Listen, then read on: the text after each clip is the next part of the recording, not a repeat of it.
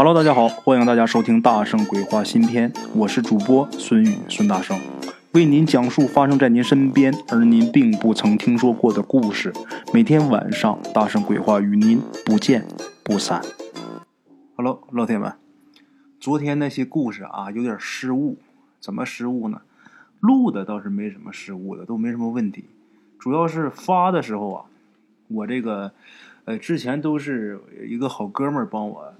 呃，处理这些事儿，昨天我自己弄的，自己弄了就忘改那个标题那名字了，哎呦，有点尴尬，弄得好像跟前天一样。其实不是，故事是新的啊，只不过标题忘记改了。哎呦，这可是一个大事儿啊！像这种低级错误以后可不能犯了。为什么？因为直接影响收入啊！昨天都没有打赏的，很少啊。好了，各位老铁们，咱们闲话少说，接着给大家伙说故事啊。今天呢，大圣给大家带来的这第一个故事啊，我给他起了一个名字，叫什么呢？叫怪阿姨。哎，怪阿姨。这个怪阿姨呀，跟咱们鬼友是住在一条街上的。嗯，咱们鬼友那个小区跟怪阿姨所在的那个小区啊，是隔着一条马路，大门是相对的。这个怪阿姨啊，就经常坐在他们小区门口吃冰棍儿。哎。每天中午，咱们鬼友放学呀，总能看见这个怪阿姨。她这打扮挺特别的，说书讲故事，一说到哪个人物得开脸儿啊。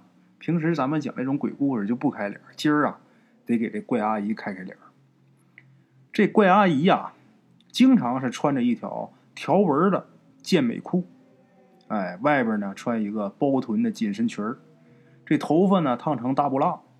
而且还会在这头发上啊，呃，戴一朵很艳丽的大花哎，脸上呢也是涂的厚厚的粉呐，烈焰红唇。这脸上涂那么厚的粉呢，还是遮不住他那个溅起的皱纹啊。他呢不承认自己老，可是他真的就要老了。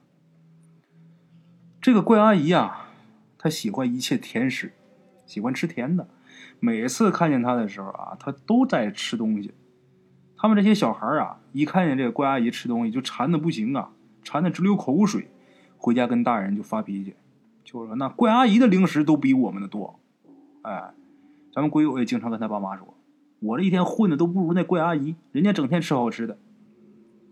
每当咱们鬼友这么说的时候，他爸他妈呀都得教育他，他是个神经病。你怎么能跟神经病比呢？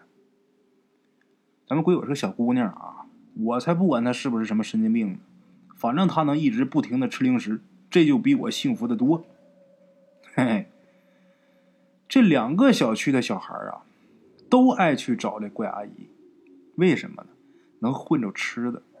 这个怪阿姨很慷慨，总会把自己手里边的甜食啊分给这些小孩如果要是孩子多不够分，她就很着急呀。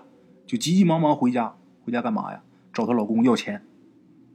要完钱之后，再到这个小卖铺去买零食，然后给大伙分。这怪阿姨呀，没有工作，没工作呢，也就没有收入。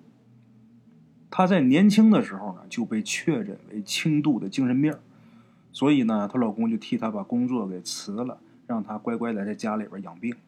但是这怪阿姨呀，不愿意辞工作，大哭大闹了好几天呐。后来把她老公闹得没办法，跟他们那小区的物业呀商量，让怪阿姨呀在门口这传达室陪着保安呐，义务的看大门。人家物业不给她发工资，每个月怪阿姨这零用钱呢，都是她老公给，找她老公领，没钱就找她老公要，就跟养个孩子其实是一样的。这个大人们呐都不喜欢这个怪阿姨，为什么？因为她这身打扮。实在是太妖孽了，而且这些大人总会告诫自己的小孩啊，离那阿姨远一点你要把他惹急了，他能吃了你啊，吓唬孩子呗。所以说，每次啊，这怪阿姨如果吃西瓜味的冰淇淋的时候，或者吃别的红颜色的吃的的时候，那玩意儿一化，哎，这红汤啊，只要一滴了下来，这孩子就开始起哄，哎。怪阿姨吃人喽！就开始喊，这个时候，怪阿姨啊，一本正经的伸出食指放在嘴边，嘘，别瞎说，鬼会听见的。哎，这怪阿姨她说她能见鬼，这些小孩们都很相信，大人都呃知道她是神经病，但这些小孩们都很相信这怪阿姨的话。因为他们不止一次看见这个怪阿姨对着空气自言自语，有的时候啊伸手比划，一般都是在晚上。哎，这怪阿姨吃着蛋糕，歪在他们小区门口那个大树下面看夜景，吃着吃着看着看着，忽然间啊就坐直了，然后目光呆滞，这俩手啊不断的挥舞，快走快走，吓着小孩也不知道他跟谁说。这条街上种的全是那种很高很大的那种梧桐树，夏天的时候呢，乘凉是很舒服的。小孩呢也喜欢在那玩咱们鬼友他们小时候经常玩的游戏是什么呢？捉迷藏、藏猫猫、躲猫猫。在咱们鬼友他们那儿还有一个叫法，叫什么呢？叫捉鬼。哎，这条街上灯光是很昏暗。能藏的地方也多，所以说咱们鬼友他们特别喜欢在那儿玩躲猫猫。这个游戏本应该是一个百玩不厌的游戏啊，可是呢，咱们鬼友说，在发生了那件事情之后，他们就再也没有在那儿玩过躲猫猫，以至于现在啊，对藏猫猫这个事儿还有心理阴影。这件事情呢？得从那年的七月十五说起，咱们前两天是，呃，刚过完七月十五啊。那一年的七月十五，农历七月十五，鬼节。他们几个小孩啊，从小区里边出来。那天他们准备在那玩，结果刚出来看见这怪阿姨，这怪阿姨就跟他们挥手：“不能玩啊，今天不能玩啊，不让他们玩。”这小孩就问呢：“为什么不能玩啊？”这怪阿姨啊，就拿手指着头顶上这天，啊，那天天挺阴，就说：“鬼呀！”他们抬头往上一看，也没有月亮，没有星星啊，天挺阴的，感觉今天怎么有点暗啊？一个是天有点阴，另外一个也不知道什么时候那路灯啊又坏了几个。这怪阿姨指着天说：“有鬼呀！”这些小孩就说：“哎，怪阿姨又见鬼了啊！”因为他经常这样，所以说这些孩子们都知道，他总说他见鬼。今儿这怪阿姨说，大伙也没在意。这些小男孩还跟着起哄。这时候这怪阿姨呀，赶紧把自己嘴捂住，啊，然后就用很闷的那个声音说：“不能乱说，不能乱说呀！”这些小孩们一看他这样啊，觉得挺好笑的。也没理怪阿姨，该玩游戏玩游戏。这个玩躲猫猫，大伙都知道。小时候玩藏猫猫，我估计大伙都玩过。这游戏没有哪个孩子没玩过的。玩这游戏之前，先得剪刀石头布，选出那个抓鬼的人，叫捉鬼嘛。哎，得先选出那捉鬼的人。选出来之后呢，其他小孩就一哄而散。咱们鬼友清楚的记得，那天选出那个捉鬼的小伙伴叫什么呢？叫白荣。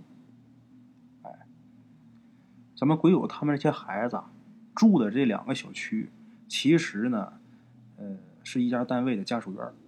他们这单位啊，也是在这条街上，就是分别在道路的两边。他们都管那个叫南院和北院。南院是办公楼，这北院呢，就是很大的厂房。哎，这个厂房里边呢有很巨大的沙盘，他们这些小孩啊，经常是跑进去啊偷沙盘里那个小模型。咱们这位鬼友啊也是挺淘的。咱们鬼友啊那天他们玩游戏那天，七月十五那天，就特别奇怪，怎么的呢？这些个孩子平时大伙都是争着抢着要躲进怪阿姨的那个传达室里边，都愿意往他那里边猫。可是那天，大伙就齐齐的全都往南北两个院跑去了。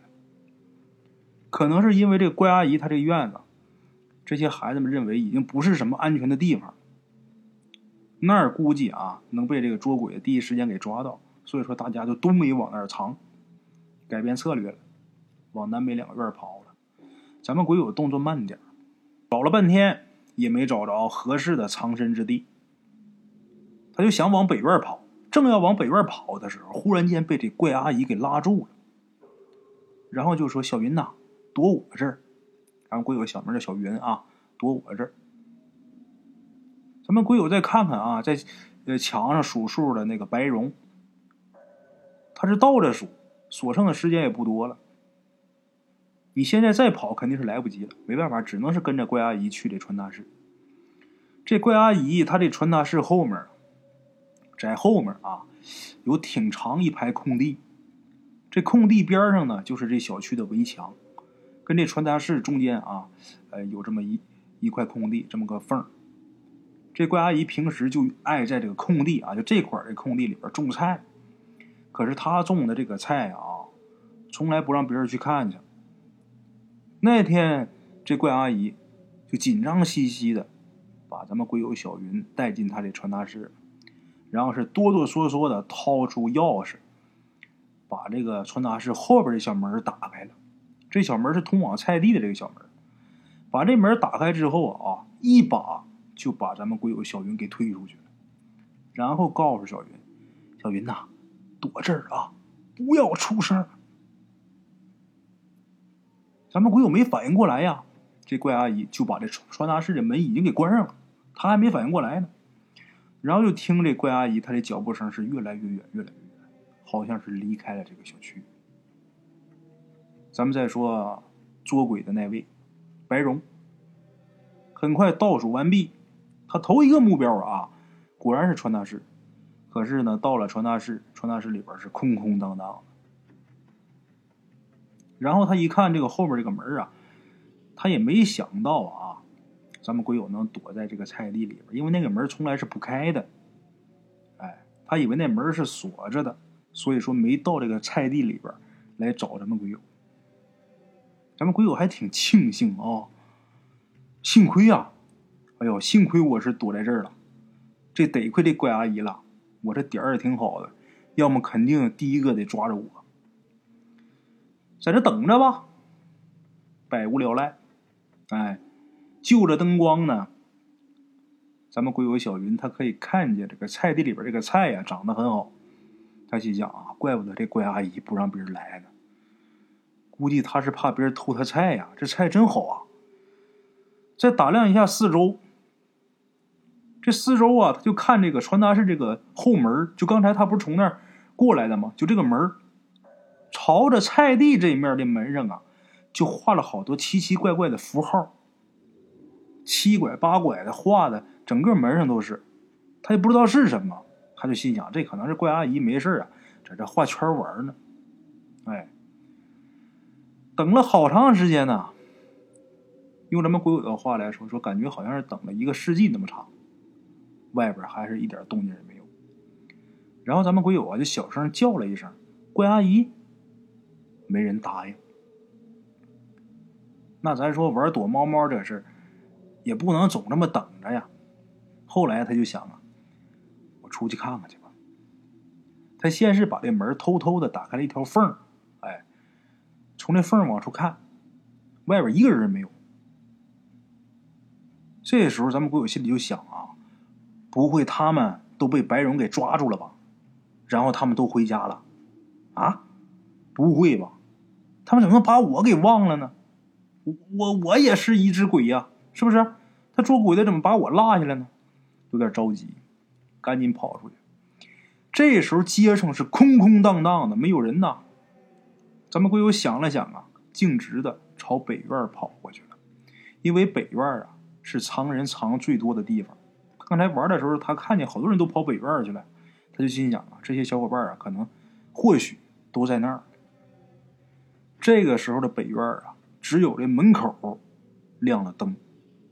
厂房那边都是黢黑黢黑的，因为厂房那边只有沙盘，也没有什么值钱的东西，所以呢，厂房那个门呢就那么敞开着，而且没开灯。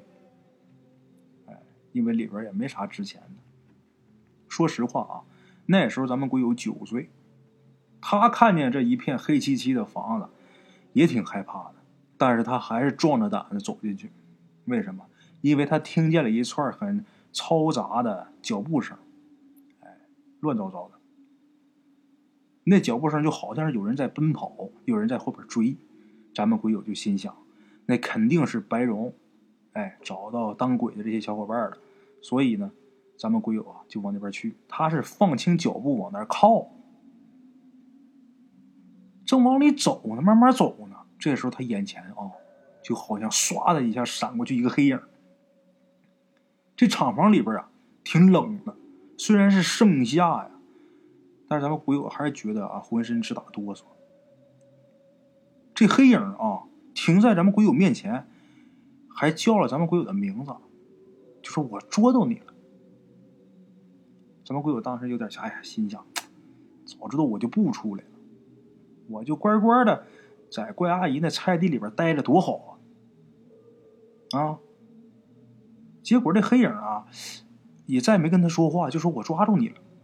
然后呢？走上前，拽着他的手。这个小女孩之间啊，做好朋友，一定都是手牵手。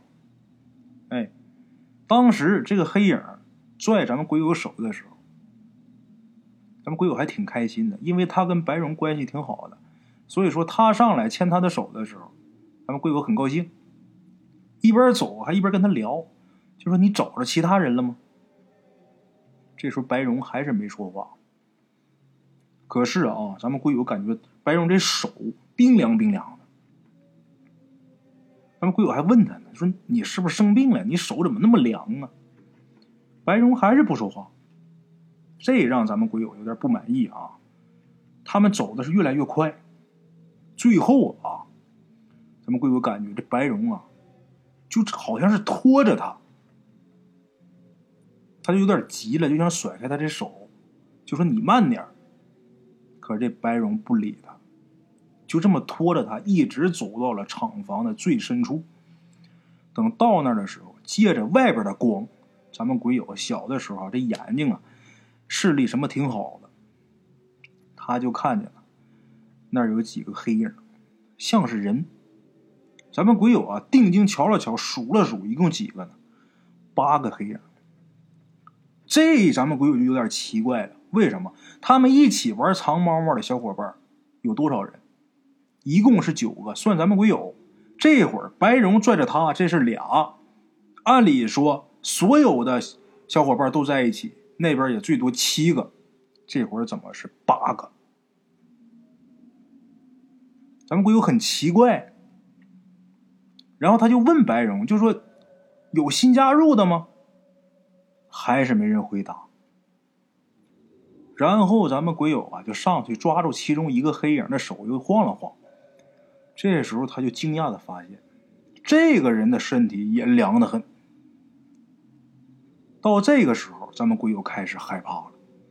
不对呀，扭头就要走。虽然说不知道哪儿不对，但就好像人的本能反应、自我保护意识似的，就是觉得这地方危险，就是想走，扭头就要走。但是那只手却让白荣死死的攥着。走不了，咱们鬼友一着急一害怕，哇的一下就哭了。他觉得身边这个温度越来越低，哎，他就心想，会不会像怪阿姨经常说的见鬼了呀？他正不知道怎么办才好呢，就正在这哭着呢，厂房里边的灯忽然间就亮了，然后啊，咱们鬼友就觉得有一盆东西啊。从自己这头上啊，当头就泼下来了。这一盆东西不光是泼着他自己了，还把那几个黑影啊都给泼着了。哎，都给泼个正着。这个时候紧抓着咱们鬼友的手不放的白荣，这手也松开了。本能的一回头一看是谁呀？怪阿姨拿了一个脸盆。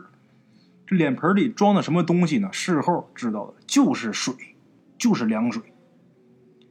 而且不光他哭，他身后的那些小伙伴也都此起彼伏的开始哭，哎，哭的都很惨，包括白蓉在内。当时咱们鬼友小云又看了一下，算上他，不多不少，正好九个人。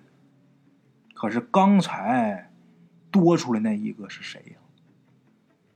弄不明白。这时候怪阿姨说呀：“吓死我了！谢天谢地呀，吓死我了！跟你们说了，今天不能玩啊。”然后这怪阿姨。带着咱们鬼友他们这一群嚎啕大哭的孩子，就走出这个厂房了。可是当时除了咱们鬼友之外，其他那八个孩子都都跟中了邪似的，都不说话，就光知道哭。如果你要是问他问题的话啊，他就摇摇头，或者是点点头，这目光很呆滞，就跟平时怪阿姨自言自语的时候那模样是一模一样的。哎。这个时候，怪阿姨呀，开始絮絮叨叨的，就是：“小云呐，你不听话呀，不让玩啊，你非要玩啊，我们做个游戏。”小云有点愣了。这个时候，这怪阿姨还有心情做游戏，但是咱们鬼友说啊，当时看着怪阿姨这表情就特别严肃，就跟他平时不太一样，也说不好哪吧，就感觉眼神啊特别有神。说玩个游戏，那么这怪阿姨所说的游戏是什么呢？就是他在前面依次的喊这些小朋友的名字，谁谁谁回来，然后呢，咱们鬼友小云在后边就回答回来了，哎，就这么的，一个人喊一个人答，就这么的，一边喊一边往回走，浩浩荡荡的这一群人呢，就回到了小区门口，他们的小区门口。咱们鬼友说说来很奇怪啊，这办法真管用。就这些小伙伴一个一个啊，就都回过神了，话也能说了，目光也不呆滞了，就都跟以前健健康康那时候一模一样，没什么区别。但是害怕还是害怕，怕的要死。等事后过了好长时间，咱们鬼友才知道，怪阿姨跟他玩的游戏叫什么呢？这游戏叫叫魂儿。那天怪阿姨。把这九个孩子啊，全都一一送回家，最后送的是咱们鬼友小云。这一路上啊，这个怪阿姨呀，都在说胡话。哎，就自己在那絮絮叨叨的，就说呀，嗯，哪年这个时候啊都不能玩啊，那鬼出来呀，出来吓人呢，吃小孩啊，就嘟嘟囔囔的。哎，咱们鬼友就想啊。今儿是什么日子？那时候他还不知道什么是鬼节呢，对鬼节这概念都没有，事后才知道。等回到家之后啊，咱们鬼友呢就趴在这个窗台上，看着远去的怪阿姨。窗户是开着的，能听见怪阿姨还是依旧的自言自语，说什么呢？你们不要抓小孩啊，我打你们呢！自己在那说。咱们鬼友说啊，头一次觉得穿这个彩色条纹健美裤，外边套着包臀紧身裙头发烫成大波浪，会带一朵艳丽的大花，又爱吃零食的这怪阿姨，怎么那么可爱呀？啊！从那以后啊，他们跟怪阿姨就成为好朋友了。大人就看了之后就觉得很不解，还是告诉小孩啊，离那阿姨远一点啊。这小孩要是问为什么，大人就说呀，他有神经病。这些小孩们就说他没有神经病。那大人就说他有神经病，他年轻时候受过刺激。那么大人口中所说的这受刺激是怎么回事呢？这也是咱们贵友长大以后才弄明白的。这怪阿姨呀，年轻的时候有一年夏天走夜路回家，好像是被什么东西给吓着。回家之后就变成这样，神经兮兮的这个样哎，他被吓着的那一天，正好是农历七月十五。哎，呃，这个故事啊，说到这儿呢，说完了。后边呢，这个故事啊，不但咱们鬼友提供啊，而且还有人做证实，就是这怪阿姨的确是有。马路两边这个小区也是有的，南院和北院也是有的，这厂房也是有的。这个怪阿姨现在还活着呢，但是岁数可不小了，因为发生这个故事的时候是二十年前，哎。现在呀，怪阿姨的岁数应该挺大了。我也不知道她现在哦，这个头上还是不是总戴着很鲜艳的花也不知道啊，这怪阿姨，呃，是不是还打扮的那么妖艳啊？不管说她多大年龄，但是这个人物啊，在大圣我心里边，她永远是天下最美的大美女。哦，好了啊，今天这个故事啊，就给大伙说到这儿了。今天这故事时长还可以啊，嗯，咱们就说一个吧。明天呢，给大伙再多讲点如果大家喜欢这个故事的话，帮大圣把这故事转发出去，能让更多人听到啊。有条件的给大圣打赏打赏。我天天跟大伙要打赏啊，要的我自己都烦了。其实大圣之前也聊过啊，不是说呃差这点钱，一个是希望得到大家对我这个作品的认可，另外一个是什么呢？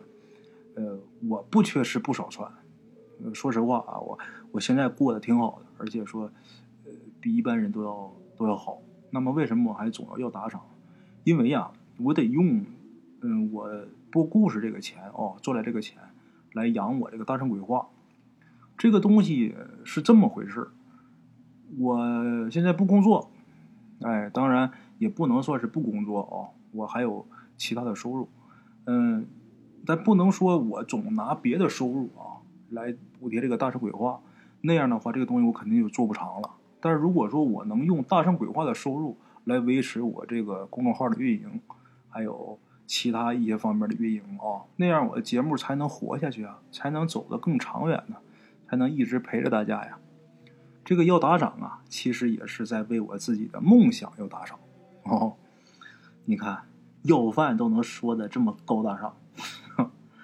也就是我呀，好了，句句心里话，今儿啊就先到这儿了。明天同一时间，大圣鬼话啊，不见不散啊！路边的茶楼，人影错落用声音细说神鬼妖狐，用音频启迪人生，欢迎收听《大圣鬼话》。Hello，大家好，我是主播孙宇，吃完了饭，然后就回到自己的课室上啊。百度搜索“大圣鬼话”，跟孙宇、孙大圣一起探索另一个世界。那天山女子独守空城，也只是感谢鬼友们，感谢鬼友们，感谢鬼友们一路陪伴。大圣鬼话，见字如面。欲知后事如何？且听我下回分说。